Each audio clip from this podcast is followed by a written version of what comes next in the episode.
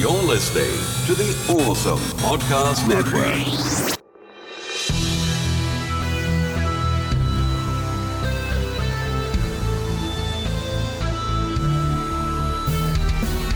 This is 80s Revisited. I'm your producer, Jesse Seidule. And now, your host, Trey Harris. It was a march of many dangers. Sharp teeth stalked the herds, waiting to seize any who strayed. The leaf eaters stopped only to hatch their young. This part always upset me as a kid, like thinking that the they'd kill the little babies in the eggs. I think there's a part later on like something steals it from the nest. Oh, But anyway, welcome to how do you 80s make an Revisited. omelet? It's like that Dave Chappelle skit, Tyrannosaurus. that's, what- that's still one of my favorite skits from that whole show. It was so great. But welcome to 80s Revisited, the finale of Animation Fest, as we talk about what I would say was probably the best film that we're covering in this block of animation, The Land Before Time. Released November 18th. Oh, sorry, of course. I'm your host, Trey Harris. And with me, as always, my own little Triceratops. I don't know, it's a terrible segue. My loyal producer, sharp tooth producer, Jesse Seidule. Yes, I am. Uh, see a herbivore and a carnivore working in peace. There you go. Or a long neck and a triceratops playing together. you know, they're not supposed to play together. But anyway, Land Before Time came out November 18th, 1998. IMDb says this movie is a 7.3 and not as good as Flight of Dragons. I disagree. Uh, Rotten Tomatoes gives it a 70% critic, 78% audience, which is still 9% less audience wise than Last Unicorn. Nevertheless, uh, certified fresh, I guess. I think 70s fresh, whatever. but anyway, this is the second film on this our little animation fest done by Don Bluth, who directed. Of course, he did our first one with American Tail, An American Tail, and also, of course, All Dogs Go to Heaven, and some many other films as well. This one was written by Stuart Krieger. Uh, the only other film that he did of note. This is the part I was talking about. Yeah. Like, oh no. But anyway, little flip flops out. But uh, the only other the only other film he did of note was the Pauly Shore classic In the Army Now. So yeah, the same writer, The Land Before Time, did In the Army Now. Yeah. Anyway, uh, starring Gabriel Damon as Littlefoot. Now, you know, as a kid, I love this movie, watched it a ton. Never knew this till I looked this up for this podcast. But the voice actor that did Littlefoot, I was like, he looks familiar when I saw his picture on IMDb. And then, then I realized he was the little punk ass drug dealer in RoboCop 2. Yo, bitch, I'm Littlefoot. Pretty much. That was kind of shocking, you know, because you go from, you know, Littlefoot, the lovable little long neck, to the foul mouthed little truck dealer in RoboCop 2. so yeah, you know, It's a choice. Nature, not nurture. I guess whatever. Yeah, Candace Hutson was Sarah. Uh, she did. She reprised the role of Sarah in Land Before Time two and four, but not the other uh, eight sequels. And also had a recurring role in the Burt Reynolds uh, sitcom Evening Shade, which I didn't like, but my parents liked. So yeah, but I don't even remember it was. Oh, the only thing I remember about that show, I think Michael Jeter was in it, and that was about it. He was like the comic. He was the uh, Barney Fife-ish character, or something, something like that. Uh, Will Ryan was Petrie. He had uh, some a lot of the voices in GI Joe, and he also, to tie it into previous work by Don Bluth, he was Digit in An American Tail. Uh, the late Judith Barsi, a veteran of the podcast, was Ducky. Uh, you may or may not remember her from our amazing review of Jaws: The Revenge, uh, one of the lowest rated movies we did on the podcast. She was the little girl who narrowly avoids getting revenged upon on the banana boat. Uh, she also was a voice in All Logs Go to Heaven, but All logs go to heaven. all logs, yeah, log, logs, big, it's heavy, it's wood. If it dies, it goes to heaven. Uh, all dogs go to heaven. Yes. But uh, also, she tragically was killed by her father uh, shortly, I believe, actually before the release of this movie. Um, we talked about that on the Jaws of Revenge thing. I think it was, you know, uh, child abuse situation, and you know, I mean, well, tragic in tragic result to it, unfortunately for her uh, film career cut short. Uh, the late great Pat Hingle was the narrator. Of course, he was Commissioner Gordon in the uh, Burton and the Schumacher Batman movies, and most recently on the podcast, he was the mayor in Maximum Overdrive that had, or not the mayor, I'm sorry, the uh, cafe owner that had the stockpile of weapons mm. in Maximum Overdrive. So, a veteran of the podcast on a couple of episodes. And most notably, but uncredited except into research on IMDb, but Frank Welker was Spike. Frank Welker, I know, I know that name. You should. It's Megatron, and pretty much a voice in every single cartoon from the 80s. I believe he has nearly 800 credits on IMDb. Jeez. Uh, That's why it's taking so long to load. But he's if if there is a cartoon, most likely Frank Welker has done a voice in it. You've heard this man's voice. He's a chameleon of voices. Many different uh, characters to his credit. But yeah, Land Before Time. I remember seeing this film in the theater, and of course, as any other kid, loved dinosaurs. Had tons of dinosaur books.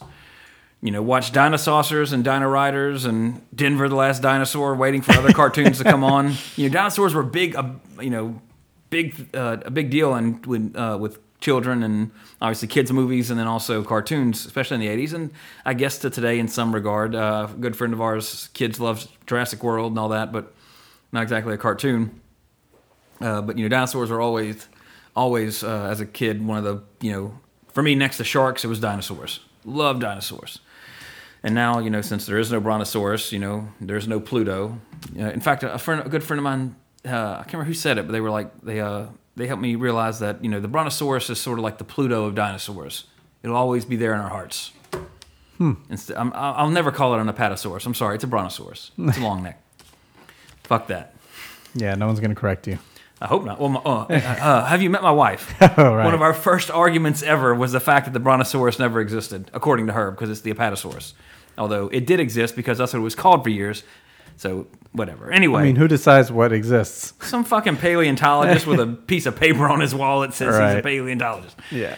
Yeah. So anyway, as far as I'm concerned, it's the Brontosaurus till the day I It's die. like saying soda pop doesn't exist because we don't call it that here. But, Yeah. you know, maybe we call it the br- brontosaurus around here. yeah, that's what it's known about in these here parts. Yeah. Yeah, I agree with that philosophy. We'll settle with that. Yeah. But yeah. It's a regional thing. that works. It's that's logical. But yeah, Land Before Time was a. I remember when it came out, it was a big movie. Like all the kids liked it. Uh, I mean, it was for as far as a kids movie goes, it was big. And again, this is 1988. This is right before the Disney Renaissance started with like the Little Mermaid. I think was Little Mermaid was 89 or maybe the same year. But uh, like we mentioned before, and pretty much in the early uh, early 80s until the pretty much the Little Mermaid kicked off the Disney Renaissance you didn't have there you know you had Don Bluth. He was with an American Tail in the late in I think it was 86 87 whenever and then this and All Dogs Go to Heaven. I mean he was kind of what animation was in the 80s and especially after watching Flight of Dragons and The Last Unicorn and even The Black Cauldron uh, like we talked about on American Tail, the amount of animation that goes into a Don Bluth film, and then watching those previous ones I mentioned, and then watching this, just like, okay, this is an animated movie. Yeah. I mean, it's exceptionally well animated. You don't see the same shot of He-Man running towards the camera over and over, picking up the same rock and throwing it. You know, it's just well, well animated, and just a, it's a piece of art to actually watch. You know, because like uh, in case you forgot about the American Tail thing I was talking about, like uh, there's a picture of Don Bluth where he's standing next to a stack of paper, maybe up to a little bit below his knee, and that was the amount of animation that went into a feature-length movie before an American Tail.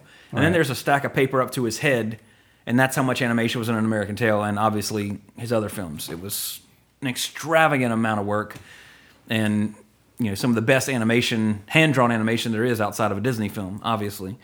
Uh, in fact, uh, I think the, one of the biggest deals with uh, Princess and the Frog was that it was a return to traditional hand Yeah. animation. That was a big deal about it, and it showed when you watch it, just the animation, the quality of it.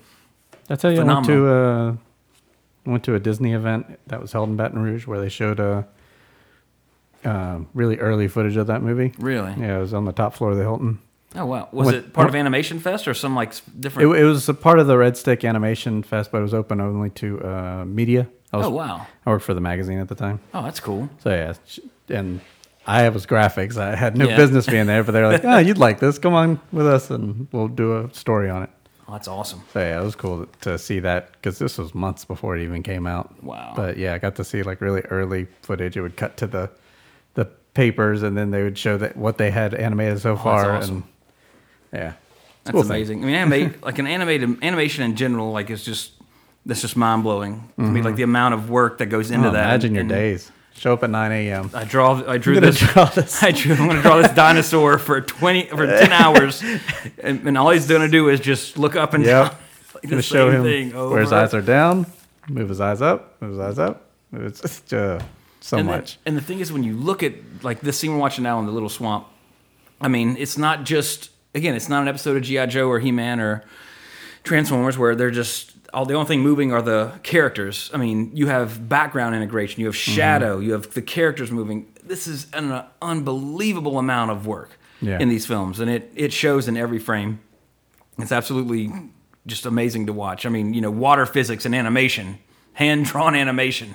I gotta imagine computer animations way. I mean, even on the highest levels, it's got to be way easier than what the amount of work these took. Oh yeah, I mean, I, I would completely agree with that. I mean, just I mean, and you know, like when you're when you're storyboarding this, okay, they're gonna have some, they're gonna be running through the water. Okay, well, you just added how much work to that scene to have Yeah. like the animate the water, and We hired two guys to be our water dudes. you're gonna draw water for the next and six just months. exactly. And oh, oh, and I'm glad this part was playing. Um, I I guarantee you Spielberg referenced shots from this film for Jurassic Park. There are Oh, yeah, several yeah. shots in this film that if you could overlay him over Jurassic Park, he ripped, ripped oh, I say ripped off. He did produce this film, so He reused. He well, he didn't direct it. So Oh, he kind of he totally ripped off hit Don Bluth's work in Land Before Time on several several classic moments from Jurassic Park. Just watch Land Before Time, and there's several pieces you'll be like, okay, that's from Jurassic Park. Those are really long T Rex arms. He could almost reach his head, like top of his head. And now we get the, the death match. Yeah.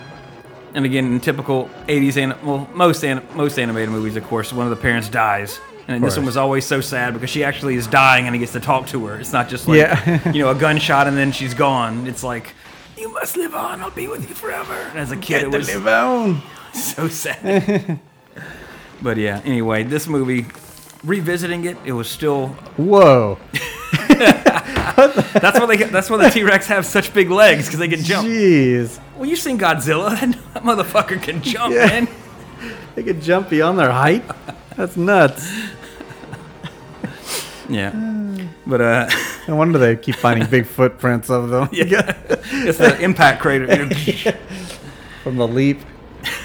Oh wow! You could crack the earth.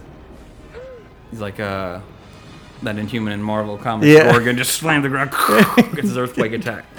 And again, somebody animated every frame of that Yeah. seismic activity. Just, it's just an ungodly amount of work. This T Rex is OP, Although he still can't k- and all get of his steps are breaking the earth. Jeez, And look how gorgeous. I mean, it's just it does. It it's looks just great. fantastic. Uh, not on Netflix. The first one isn't on Netflix, but there are ways to watch it if you haven't seen it in a long time. Mm-hmm. Uh, but watching it again, it was. If I had a bowl of Captain Crunch, it'd have been like I was a kid again. Uh, I haven't seen it in 20 plus years, probably. And it was just like I remembered the lines, remembered some of the scenes, and it was still as enjoyable as watching it when I was a kid. Still a, a, a fantastically great animated movie. Uh, mo- more, this should be one that more. Obviously, it's, it was successful because there was 12, 11 sequels, and uh, some other stuff we'll get into in just a minute. But uh, you know, it's not one that you usually or I hear about. We have, a lot of our friends have kids. Is all I'm trying to get at. And usually don't hear about. This is not one that people are showing their kids, so to speak. But I mean, it's it's still a fantastic film and just a pleasure to watch. Uh, not binge watch like when you were a kid, but it's it's worth checking out again to remember how good Binge it was. watch all 15. Good God, I don't know. I think I'm, I, I might actually would rather watch Flight of Dragons one more time Maybe do like a Shia LaBeouf thing and film yourself watching all 15 of them. in an elevator And then I'll. for 24 hours, watching every Land Before Time. Oh my god. I mean, it, it's it's the law of averages. Each one has to be actually exponentially worse than the last Of one. course. So. But uh, so trivia about this fantastic film. Uh, this is the, and, and I didn't even think about this because as a kid, because most animated movies are musicals. This is not a musical. There's not a song in it yeah. except the Diana Ross song at the end. Uh, an astounding 12 sequels have been made, as well as eight games, two sing along videos, and a TV series. Yet this is the only one without singing and dancing animals. So, uh, speaking of the theme song, uh, it was called "If We Hold On Together" by Diana by uh, by Diana Ross was a huge hit in Japan. It did so well there that it's practically still a karaoke standard in Japan. Weird. Which, and if you listen to the song, like it doesn't seem like it'd be one that somebody would want to do karaoke. You know, it's not like exactly a karaoke song, but I guess some it was a big hit, 1988. Wow. Diana Ross. It's not disco? No. That'd be a funny way to end the movie. Lose your way. See, boo, I can see Japanese doing this. boo, Wendy Testaburger, boo. Uh, 29 species of animals were featured in the film. Five of them were already extinct by the time the movie was set, however. Oh, here's Are like you a gonna fun. say they were extinct by the time the movie was made? I was like, yeah, they Oh, probably all were. They all were, yeah. it's that oh, Savage Land, bro. Yeah. There's- yeah, And, uh, we don't know everything yet. And here's like a time, you know, you think about time. Here's a here's one of the, a cool fact that I've heard before, but I heard it recently, and of course we're talking about dinosaurs. We are closer, humanity. To, we are closer today to when T Rex existed than the Stegosaurus was to when T Rex existed. Oh wow. Because of course you always imagine that badass fight. Stegosaurus would totally like kill Yeah. a T Rex. Nah, they, they didn't even know what they look. They didn't even know what they looked like. Right. No clue. Uh, it was George Lucas's idea to make Sarah a girl Triceratops, one of his few good ideas. Mm-hmm. After post Star Wars, I should say, uh, or post original trilogy. Uh, outside of the Indiana Jones franchise, this is the only film to be co-produced by both Lucas and Spielberg. Uh, originally, Spielberg and Lucas actually wanted the film not to have any dialogue, which would have been interesting and maybe could have worked. Wow. Uh, but then they pretty much realized to make the film appealing to children, they had to have dialogue. So Are there other movies you could think of that don't have dialogue? That like I mean, you know, all their there's uh, their reason for doing it was uh, they liked the uh, part in Fantasia, the uh, with the dancing hippos, Rite of Spring sequence. How they tell the story with no sound. I mean, it's just the music playing, but then they're telling the story with just the animation or with what's happening. That was kind of their where to go with. geez, they are not popular. like, Yeah, there's there's really not much there without some dialogue. yeah, I mean, Oh, oh, wait, no, no. All is Lost is a fantastic movie, but he does talk in the beginning. yeah, this is little or no dialogue films. Um, That movie is great, though. I watched it on a plane list. coming back from uh, coming back from Europe. Actually, see if I can learn something for a drift. it's good. Like it's it's good- it's a good. Like I was surprised how much I liked it Hmm. after I watched it. Because it's so funny on that plane trip back, I watched All Is Lost and Locke, two very unique movies for one. You know, one guy in a car the whole time, the other guy a guy on a boat the whole time, who pretty much only says two sentences of dialogue the entire time. But Hmm. All Is Lost was I really enjoyed it, really good. I can't. I don't know if Redford actually directed it as well, but it was every aspect of it was well done, really, really good. There's your modern suggest. What was it called again? All, is lost. Yeah, it came out a few years ago. Two, yeah, 2013. Uh, no, he didn't direct it. Yeah, but But it's- same it's director good. writer. Who Really, the most violent year. That's the only thing I've heard heard about that he did. Yep, not a lot. Man, not much. Hmm. All is lost was great though. I recommend that one for 20 the aught teens revisited. Check it out if you haven't seen it. Flows off the Uh, tongue. It used to. I don't know if it's still on Netflix or not, but it was on Netflix. Wow, a while. nobody else is in this movie. Yeah, I mean it's literally him. the whole like you don't see anybody else. That's cool. Yeah, I'm definitely gonna watch that then. It's it's it's really good. Like seriously, like I, I thoroughly I wasn't bored. Uh, I was enthralled and enjoyed the movie the whole time. Uh, let's see. Oh yeah, one of the biggest things I've always remembered about Land Before Time was the the toys I had. They were little hand puppets. And then until I was reading this, I didn't remember where I got them from, but it was a Pizza Hut promotion. Uh, if you like went and got like a large pizza, you got a free hand puppet of one of the characters. And I, and the one thing I remember about it as well was in front of the VHS, they had the Pizza Hut commercial in front of the VHS. But the hand puppets were like, You mean this commercial? Not that. There it is. Littlefoot, Sarah, Ducky, and Spike Probably. share an incredible journey. Along the way, they become best friends. Now we'll always be together. Until I go fight RoboCop. characters can be your child's friends too. Yep, you stick your hand in their pizza. gigantic yeah. buttholes and move their limbs around. Only 99 Oh, cents. stiff. I do remember that. They're like really hard to move. Yeah, I mean, you could just wiggle them. Always be together. And the only one I didn't have was Sarah. And I always kept going back to begging my parents to go to Pizza Hut. In fact, no, I don't know if you remember. You, did you have Book It when you were in school? Mm, no, I don't think so. Okay, when I was a kid, they had, and I'm sure some of our listeners remember it. There was a, it was called Book It, and basically you'd have to read five books, and you had a button, a little holographic button, and they put a star on it for each book you read. And once you had five, you got a free personal pan pizza. Oh, So I would straight up read books to get to go to Pizza Hut, a for the pan pizza, and play that uh, karate game with the yellow and the I mean the red and the white gi on the log. You know what I'm talking about? Yeah, it's called kar- uh, karate, Karate Master or something. Anyway, but Pizza Hut that had that, but then also Pizza Hut would also have like it? Kung promotions. Fu, I think. I don't Shoot. remember. Kung Fu. I uh, know. I remember Kung Fu on NES with the bosses, but the arcade game. Gee, I mean, we had it at Incas. We had two things. We had that game, and we had Miss Pac-Man. But that game was awesome because it was either punch or kick, yeah, it was on the karate. and it was Awesome. I bet it's still up there too. I should go play it. No, Wow, that one. I saw one picture of Kung Fu. Oh, there, there's a picture of it. Yeah, that's it. That's exactly it. But what is it? Karate Champ. was it? This is the one.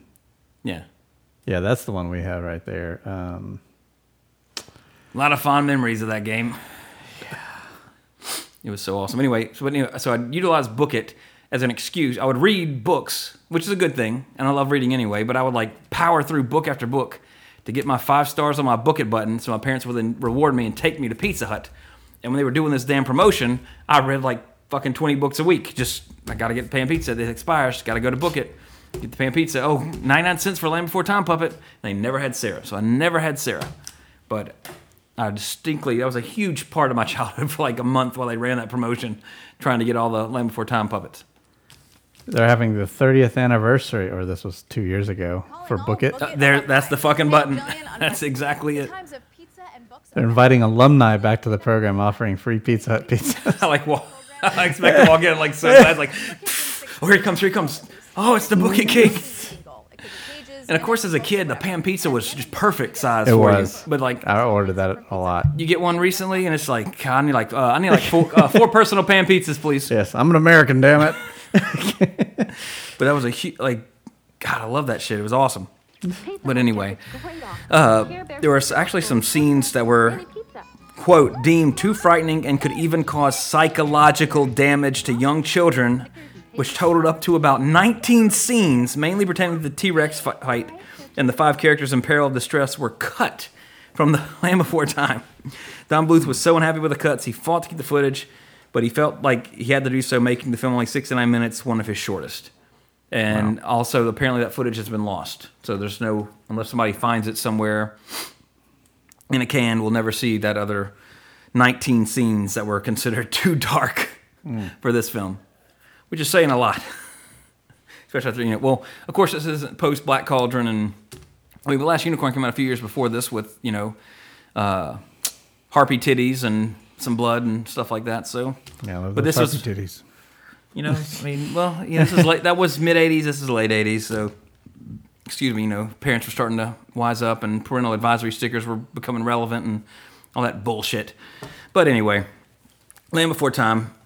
As a kid, loved it. One of my favorite animated movies. Liked it better than American Tail as a kid. As an adult, it is far better than American Tail. It's still enjoyable to watch and reminisce about. Brings back a whole bunch of feelings of nostalgia. I would give it an eight. Still highly, highly enjoyable and fun to watch. And definitely, if you have children and you've seen, remember watching this movie as a kid, buy this movie. Go to Amazon, go to uh, awesomepods.com, click the Amazon link, and get the hell, get, get more than one. Because I'm sure if your kids I don't think we're part of that program anymore. Oh, though. never mind. Well, just however you go to Amazon, Now you can go whatever site you want. Yeah. Because we didn't hop on your phone, do all that stuff. At least get the first one, and if they love it enough, maybe get them a couple more because you have twelve to choose from. Hmm. So there's plenty to go around, and get them some books. Educate your children on dinosaurs. Uh, in fact, uh, a friend of, my, friend of ours had a birthday party, a Jurassic World themed birthday party this past weekend, and I was busy, but we were playing D and D that night, so I went to the store and bought a A to Z dinosaur book for a two year old, and actually uh, for the dad to give to the kid. In fact, I read it before I gave it to him and learned about a couple of new dinosaurs. And, and pretty much you can tell if a dinosaur was indigenous to the Chinese region because the name pretty much lets you know that it's a Chinese dinosaur. anyway, so yeah. Uh, let's see. This released November 18th, 1988. On the same day, Ronald Reagan signed the bill providing the death penalty for murderous drug traffickers, part of the war on drugs. So, you know, November 17th, if you got busted for trafficking illegal drugs, you, you couldn't get the death penalty. But hey, if you went to the land before time and made a drug deal and got busted, death penalty's on the table, bro. you might still be on death row waiting for that shit. So, but anyway, and that was the way it was in 1988. And to round out our fantastic look back at some of these animated films, that some we liked, some we hated, some we were indifferent to. My 10 favorite cartoons of my childhood, the Trey's top 10 cartoons of the 80s. These are the ones that did my best not to miss, remember most of the episodes, or hmm. just flat out enjoyed more than I probably should have retrospectively. Or not enough. Yep. and some most of and, and you know, as we'll get through them, I mean, so many of these are still relevant today, uh, which a good for a good reason. But uh, number ten, Inspector Gadget. I believe that one pretty much for the most part came on Nickelodeon, if I remember correctly. But absolutely loved Inspector Gadget. Always thought that'd be an amazing power to have, just to be able to do anything. You know. In But fact, you'd uh, have to not be human. Yeah. Oh, I mean, is he human? They don't ever say. He has a kid. You have to be made of So gears. is he? Uh, you know, is it just his brain? I don't, He's like RoboCop. he wasn't even that smart either. And also, when he does his flashlight, he's flipping the bird. But it was so awesome. He was he was like he was MacGyver, except he didn't have to make anything. He just had it built in. And I never saw the Matthew Broderick Disney movies because it just looked like it would tarnish what I remember about the show loving. In fact, for a Halloween party, where- the year where we did the uh, cartoon characters, after we already got our costumes, it hit me that I could easily could have made an Inspector Gadget costume with a ceiling fan Yep. and been Inspector Gadget. But maybe next time. How about the, the big air Just get one of the big air suits and put a trench coat on. Good idea. but yeah, Inspector Gadget number 10. Number 9, one of the best theme songs of the 80s, Muppet Babies. And this is one that, I, you know, I love my wife. We have some things in common, a lot of stuff we don't. But one thing I know that if I start singing the theme song to Muppet Babies, she will follow it up and immediately join in with me. Because she'll be like, I'll be like, Are you feeling good, baby? And she's like, No. I'm like, Are you feeling kind of weird? and then we'll just sing the Muppet Babies theme song. So it's always a fun time.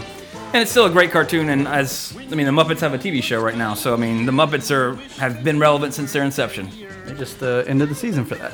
Yep. And I only saw the first two, couple episodes because we don't have cable. But uh, I enjoyed it. Just Yeah. haven't watched anything else on it. But anyway, Muppet Babies. Number nine. Number eight. Another Nickelodeon, uh, at least aired on Nickelodeon here. And one of the best theme songs ever of the 80s, Danger Mouse. And in fact, uh, I believe they're trying to resurrect this show as well. Uh, now, of course, this only came on like very rare would I be able to catch it on Nickelodeon. It would usually come on like they would do an episode, a little short episode of Danger Mouse and then an episode of Banana Man or something. But uh, the original show, Apparently, didn't- they've already done it. oh, they did. Well, they Oh, it's just have 26 Produce. episodes and 16 have played so far. Ooh, sweet. I know I'm watching when I get home after I play the division.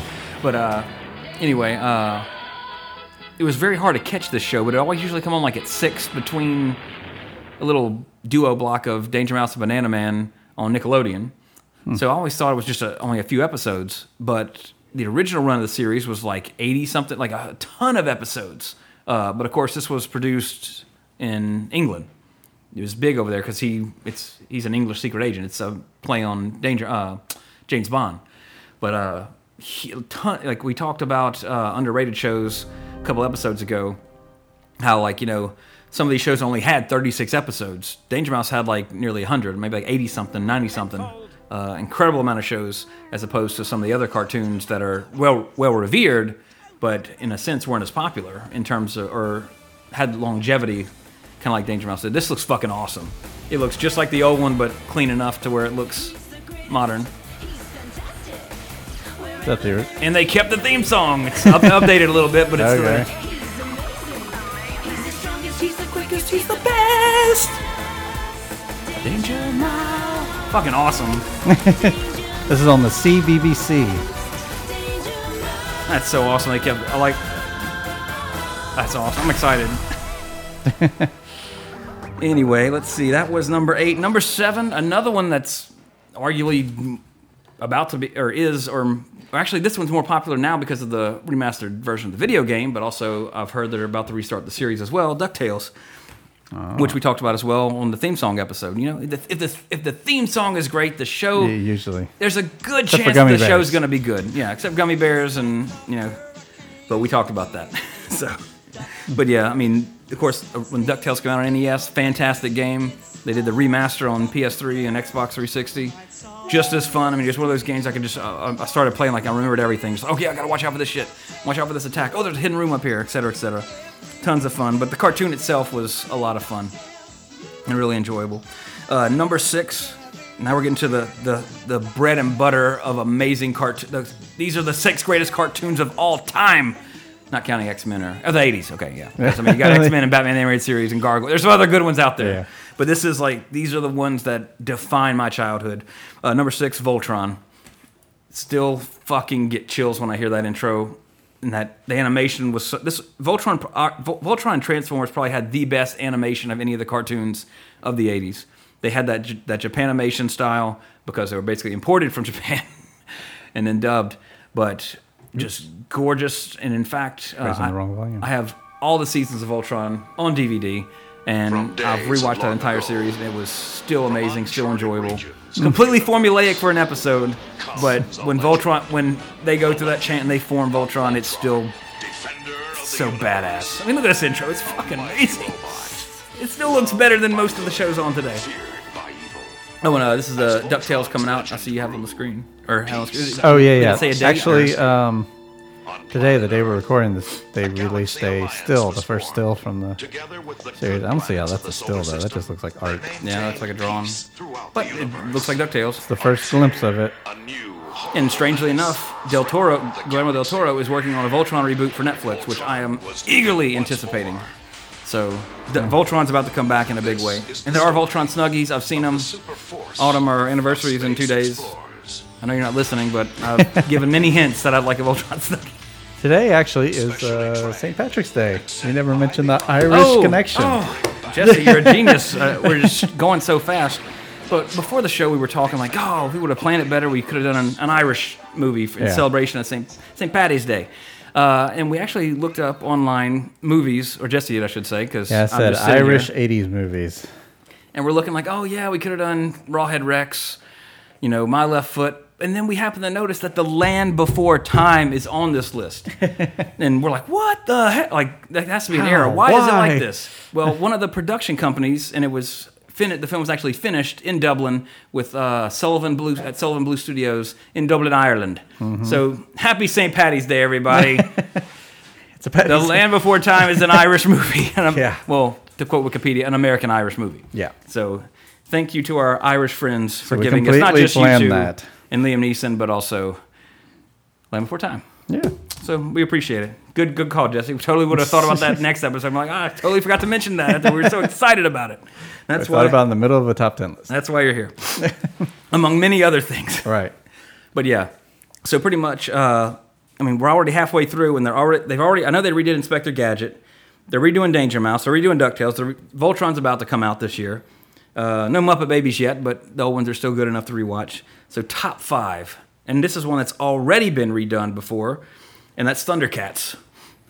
Uh, I think cartoon. I think it was uh, Cartoon Network uh, did it a few years ago. Uh, it didn't last very long, unfortunately, but uh, I thought it was really damn good. Uh, it was a little, a lot more kind of a serious and take on it. Because don't forget, in the original Thundercats, uh, Lion-O was just a kid in an adult body. He was like, it was like Tom Hanks and Big. And I, and of course, like I think I mentioned on the podcast before, I didn't even know that till many years later when I actually saw the first episode of Thundercats, and all that's explained. But the reboot on Cartoon Network was fantastic. It was really good. Unfortunately, it didn't last. They even did had a toy line come out for it to help promote it, but it was really, really good. So that one, that's another one that's been redone. Uh, moving right along, number four, one ar- arguably the most successful today of all of these franchises, uh, and that's Transformers. Thanks Oh. to Michael fucking Bay for ruining it. I was gonna say the green guys were the most Well, they're getting there, and they're coming up shortly. I figured they would be. I was, that's what I was going to look up. Well, yeah, I mean, well, as of now, Transformers, or no, we're at the, we're we're actually at the transition phase because the new Ninja Turtles movie is about to come out. Although they're shooting another Transformers movie, but that franchise is passed. that sounds weird, huh? Yeah, I was, so I had to pause for a second, like, what's going on here? But yeah, Transformers. And if you grew up in the '80s, you you watched Transformers. That's everybody did. I mean, pretty much all these top five. I would hope you watched. Actually, all these I hope people watched. But these are. I mean, uh, who did not? One of the first times I cried in a movie that I can remember was Optimus Prime dying, dying in Transformers movie. that still gets me. That's why. come back, that's isn't why the only the only good thing about Michael uh, the second Transformers movie was the scene, the fight scene where Optimus dies. That I'm surprised you don't watch the Goldbergs because they had all that whole episode about that. See, and every my friends, uh, John at Now, now versus Nostalgia Yeah. says that too. I just, again, I don't have don't have uh, cable. I mean, uh, I don't have cable, but I think it's on Hulu, isn't it? yeah, it is on Hulu. That's uh, and Yeah, ev- they had a whole episode about it. That was We'll, a good episode. we'll do an episode, and then like John I'll say, "Dude, did you see the episode of the Goldbergs? They talked about that." Or you know, a week later, "Hey, I'll, uh, they Yeah. talked about exactly what you were saying on the podcast. You need to watch it." I'm like, uh, I don't have cable. I don't have Hulu. Eventually, put Yeah. it on your long list of things you should watch. I'll get to it. It's just nostalgic, really. It uh, well, if Fuller House is a Yeah. side of anything, straight pure nostalgia sells to where it's already been renewed for a second season. Unfortunately, but this is like a new side of it. It's like this one family's living in that yeah, you know in that time. You know, it's not like just some guy who's living in the '80s in today's world, kind of like Yeah. Fuller House. pretty much. But yeah, Transformers, of course, four movies. They're about to make a fifth one. They've had numerous incarnations and uh, other cartoons. I know uh, the only other version of Transformers I ever watched a good bit was Beast Wars because it would come on right before I'd have to go catch the bus for school. I wonder if they have a Transformers board game, like a good one. Mm, I be. bet they have like a Monopoly version. I'd, I wouldn't know if they'd have a actual like standalone game. Well, it looks like they'd have something. There's a Milton Bradley one. Looks like it's from the '80s, judging by the packaging. Battle of Cybertron. Yeah, this is 2003. Probably not very good. No, yeah, that's I probably don't one think of those. somebody should develop that. I bet that could be a good title. I know somebody who could. Mm, excuse me. Probably All right, terrible. top three. This was hard. This and just coming up with ten that I really liked was really hard. But like sorting out the top three, I had to pretty much just basically go by the impact the whole franchise had on my life in the '80s as a kid. And number three would be Teenage Mutant Ninja Turtles. Has to be on the list. One of the greatest theme songs of all time, be it live action or cartoon. It's just so I wonder what that sounds fucking like. badass. Just that opening guitar, like. It's so badass. Like I, I could, I work. This is on my workout playlist. It's so badass. This song is just badass. Well, the And it's- reference ends every episode. Yeah, that's true. And of course, Ninja, Ninja Turtles is uh, uh, arguably, I was into them as much as these next two. However, this is 80s revisited, not 80s and 90s revisited. Yeah. Ninja Turtles came out at the tail end of the 80s, you know, so they were definitely part of it. The last quarter of the 80s were Ninja Turtles, but there's a lot, you know, that's only a quarter of the 80s. So Have you been reading the comics? uh, the new one, uh, no, I'm sorry, not the new ones. I've Yeah, been the reading IDW. uh, Batman that has a crossover with Ninja Turtles. Really? And it's actually really good. Oh wow! Like it's not. I hear the comics good too. Well, you you've constantly recommended the Nickelodeon show, Yeah. which was on Netflix when you recommended it, and then by the time I I sat down, I'm gonna watch the Ninja Turtles. I haven't caught up recently because uh, we cut the cord, but I Mm-hmm. need to get back on that through other means. Definitely, definitely, and of course the movie franchise now they're about to come up with a second one with Rocksteady and Bebop. Finally in a movie. It seems like a full callback in the new one. It's like, Yeah. yeah, which is good because I mean, a lot of people didn't like the first one. I again, I think you're. ah, I read an awesome quote about what I'm trying to say inadequately in the next couple of seconds, but how I went into it like expecting it to be Transformers level bad, but because I went into it with such low like dead set that it was going to be bad. I went in looking at the good instead of going into Transformers. Think, oh, this is gonna be awesome, and like, oh my god, this is stupid. That's Right. stupid. That's stupid. Instead of just being like, oh, that's not as bad as I thought it was. there's so much stupid stuff. Because I know a lot of our friends hate the Ninja Turtles, didn't like the Ninja Turtles Right. movie. I again, I went in with zero expectation, low, below average expectations, just like to see what they do, and I was, wow, this is. I enjoyed this movie hmm. more than I more than I probably would have if I would have gone in thinking like, oh, it's gonna be awesome. But I really enjoyed it. I'm ex- really really looking forward to the next one. Yeah. Honestly, because of Rocksteady. To be perfectly honest, I want to see Rocksteady and Bebop. I waited for this since 1988 or 89, whenever the movie came out, or 90. I think it was 90 because we checked it out for the podcast. It was, I think, a year too late, 90 or 91. Yeah. I don't remember. It was a little too shy, a little too uh, late for it. But yeah, uh, number two. There's, I mean, anybody who knows the '80s cartoons knows there's only two real contenders left. And number two is GI Joe.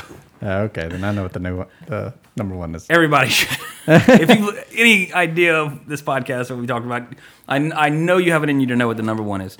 But anyway, GI Joe. The on- the biggest reason GI Joe isn't number one for me is because my best friend in the '80s uh, was a, a friend of mine named Ryan Varnado, who would never ever listen to this podcast, but he had like everything GI Joe except the aircraft carrier. Sorry, bro, beat you there. but uh, I mean, he had he was big into airplanes. He had all the fighter jets. He had the Night Raven.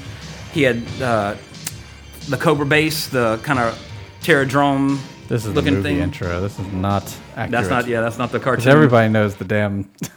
GI Joe. Yeah. Oh, the Latino one. We have Spanish listeners. okay, here we go. Why if they still say American?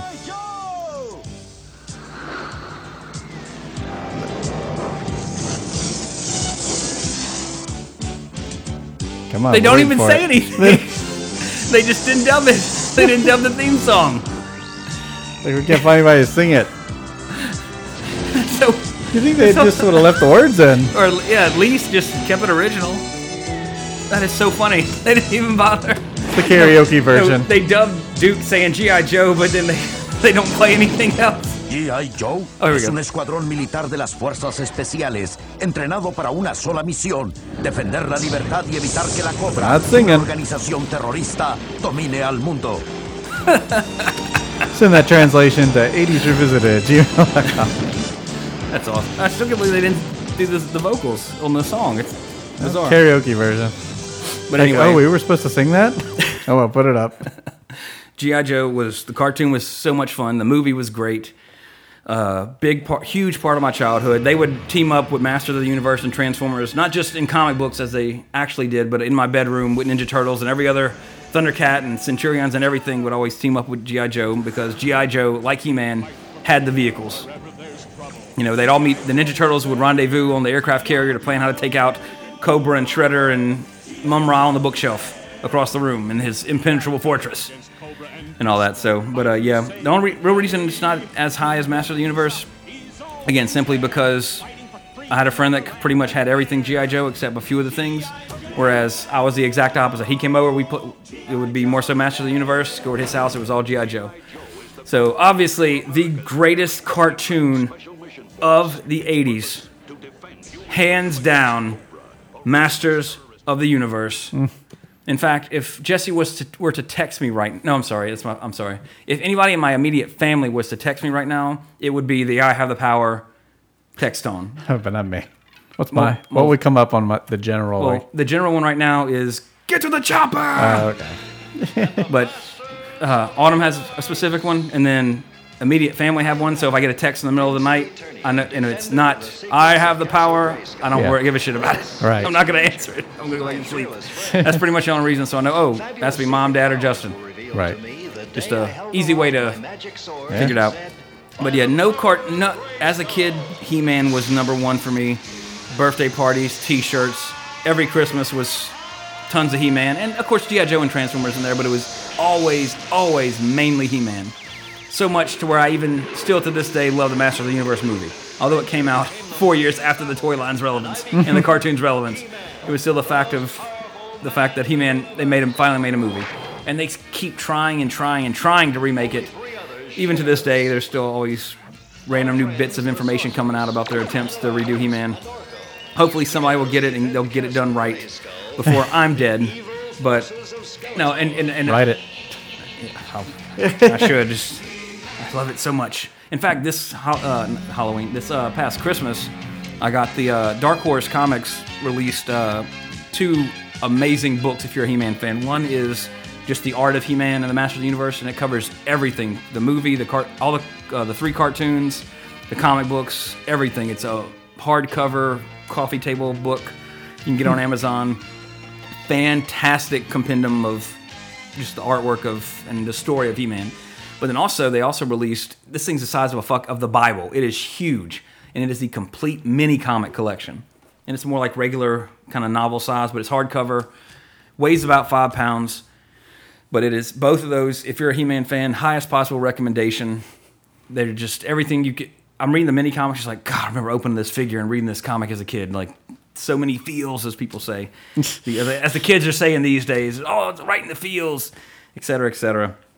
But yeah, all uh, and again, all these uh, ones that I've kind of mentioned on this top ten. I know these are most ninety percent of the people out there would say this is a per, uh, this is a well done top ten list because these are the cartoons that are still relevant that most people remember that made a huge impact on kids of the 80s and are still relevant today as mentioned of course with the relevance of ninja turtles gi joe with three movies two movies now and they're trying to reboot it again Yeah. but uh, honestly all of these franchises are still putting out comic books uh, maybe not thundercats voltron was a few years ago uh, I'm cur- uh, I think uh, Marvel recently got the rights back to Masters of the Universe, and they've had a huge storyline uh, recently in, in the comic books, modern comic books of Masters of the Universe, which has been really great, uh, really awesome. And I know IDW still puts out uh, GI Joe comics all the time. In fact, they I'm sure they cross over with everything, all the ID, uh, other IDW, IDW properties like Ninja Turtles and all that kind of stuff as well.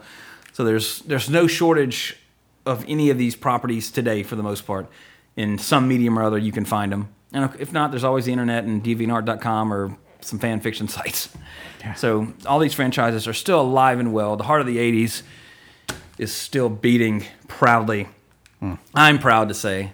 But again, that does it pretty much for this version of animation. And like I mentioned, I think on our first or second episode in the Fest, uh, in a couple of weeks, we're going to be doing uh, some of the Japanimation films of the 80s, uh, some of the big ones, which we much more happy and positive reviews for the most part, because those were adult films Yeah. in the violent way, not the uh, well, in the other way too for some of them, but different culture, different culture. But yeah, uh, that pretty much does it. So send your favorite cart, best, worst of the '80s in terms of animation. Let us know what we missed, what we didn't talk about, what we, what you can agree upon, where I fucked up, where I didn't fuck up, what I left out. Remind me of things I've forgotten from the '80s uh, as far as the cartoons go. Because if you go to any site and just look at cartoons from the 80s, there's hundreds of them. There's tons of them that I didn't even remember. Some of them I didn't even see. Even watch the intros on YouTube and like, okay, I never saw that. I have no clue what that is. But, uh, which means some of you out there do and probably watched it and have fond memories of it. And we want to know. So 80srevisit at gmail.com. And of course, our other podcasts on the Awesome Podcast Network, Geekly Dose, Duo Attack, and all the other ones. And as always, a shout out to our friends in Lafayette at Now versus Nostalgia. Give them a listen because they cover not just our decade, but the 90s and 2000s and all sorts of fun stuff as well. So big shout outs to John and James over there. And then I haven't decided what we're going to do next week because I'm about to go on vacation, but hmm. it'll be a surprise. So You'll be back. yeah. Oh yeah. By the time this airs, I'll be back. So the date of recording, That's I how we be- do it. Yeah, we're recording in the past to broadcast in the future. It'd be weird if we were recording in the future to broadcast to the past. Your winning lottery numbers are 7, 22, 42, and 17. Wait, there's one more in there. 37. There you go. Yeah. If those numbers win, Good luck. Good luck. yeah, maybe. They're all very low, considering they raised it to like sixty something now. I don't know. I just seventy. let, like every time the Powerball's like a jackpot or whatever, it's like I let the computer pick. I don't even Oh, know. yeah, yeah, yeah. I don't even know what the numbers are. I let yeah, I let the computer pay my idiot tax. Yeah, I'm just like- just I need five dollars worth of lottery tickets for the Powerball, please. Okay, here you go. they, you can't even buy them for a dollar anymore. They're two bucks. yeah, they're two bucks. Crazy. Which I realized when they had the billion dollar one or whatever. Yeah, When I was a kid, it was a dollar. yeah, Now exactly. two bucks. That's what I said too.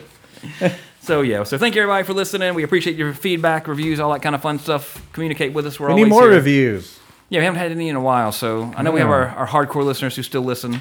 Yep. But you know, some days, you know, some days I'm just down. You know, I'm on a low carb diet. Some days I have too much sugar, and I'm I, the next day I'm just really depressed and don't feel like living. And just seeing a little person say, not a little person, not, Specifically, little people, right? Your know, reviews. not seeing somebody take a little time out of their day to say how much they hate us or how much they love us, but Right. actually kind of break me up out of that sugar funk until my body re-regulates itself. Mm. As I'm trying to lose this spare tire around my waist. So we appreciate everybody, and until next time, I remain Trey Harris. Jesse Seidule. Cowabunga!